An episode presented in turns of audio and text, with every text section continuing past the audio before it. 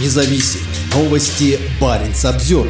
Отступление льда в Арктике влияет на поведение зоопланктона. Ученые, изучающие отступление морского льда в Арктике, обнаружили удивительное воздействие на микроскопические водные организмы, что говорит о потенциальных изменениях в экосистеме в ближайшие десятилетия. Особенно, когда речь идет о самых верхних 20 метрах толщи воды, чуть ниже морского льда, данных о зоопланктоне не было. Приводит слова своего исследователя Хауке Флориса Институт Альфреда Вегенера, Центра полярных и морских исследований имени Гельмгольца. Но именно этот труднодоступный район наиболее интересен, потому что он находится во льду и чуть ниже него, где растут микроводоросли, которыми питается зоопланктон. В рамках исследования ученые изучали зоопланктон, состоящий из капиподов и криля. Ночью эти организмы поднимаются на поверхность океана для питания, а днем опускаются глубже, скрываясь от хищников. Но в Арктике зоопланктон ведет себя по-другому, подчиняясь временам года. Пока в Арктике не заходит солнце, он все лето остается глубоко в океане. Во время полярной зимы, когда солнце не восходит, часть зоопланктона остается на поверхности океана, прямо подо льдом. Но по мере потепления климата и сокращения площади и толщины морских морских льдов в толщу воды в Арктике проникает больше света. Поскольку морской зоопланктон реагирует на свет, это также меняет его поведение, особенно то, как крошечные организмы поднимаются и опускаются в толще воды, говорится в пресс-релизе центра. Крошечные организмы обычно предпочитают сумеречные условия. Им нравится оставаться ниже определенной интенсивности света, которая обычно довольно низка и находится в сумеречном диапазоне. Когда интенсивность солнечного света меняется в течение дня или времени года, зоопланктон перемещается туда, где можно найти предпочтительные условия освещения что в конечном итоге означает, что он поднимается или опускается в толще воды. Чтобы лучше понять взаимосвязь между поведением организма и условиями освещения, исследователи построили автономную биофизическую обсерваторию, развернув ее подо льдом в конце экспедиции «Мозаик». В осенне-зимний период 2020 года ученые исследовали район рядом с Северным полюсом, а в зимне-весенний период сместились в район к северу от Гренландии. Затем данные были введены в компьютерную модель вместе с различными климатическими сценариями.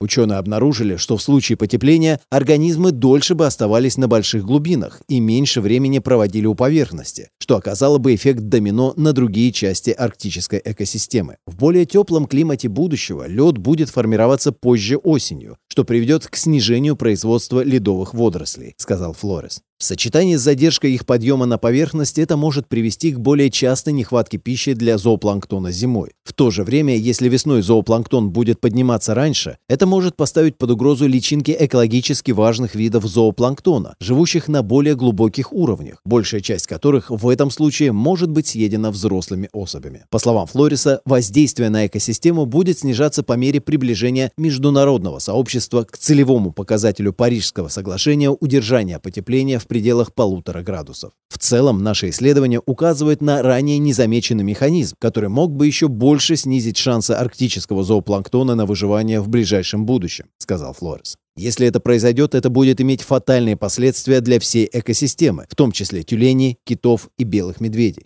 Но наше моделирование также показывает, что влияние на вертикальную миграцию будет гораздо менее выраженным, если будет достигнут целевой показатель в полтора градуса, чем в ситуации беспрепятственного роста выбросов парниковых газов. Поэтому для экосистемы Арктики критически важна каждая десятая часть градуса антропогенного потепления, которого можно избежать. Парень Обзервер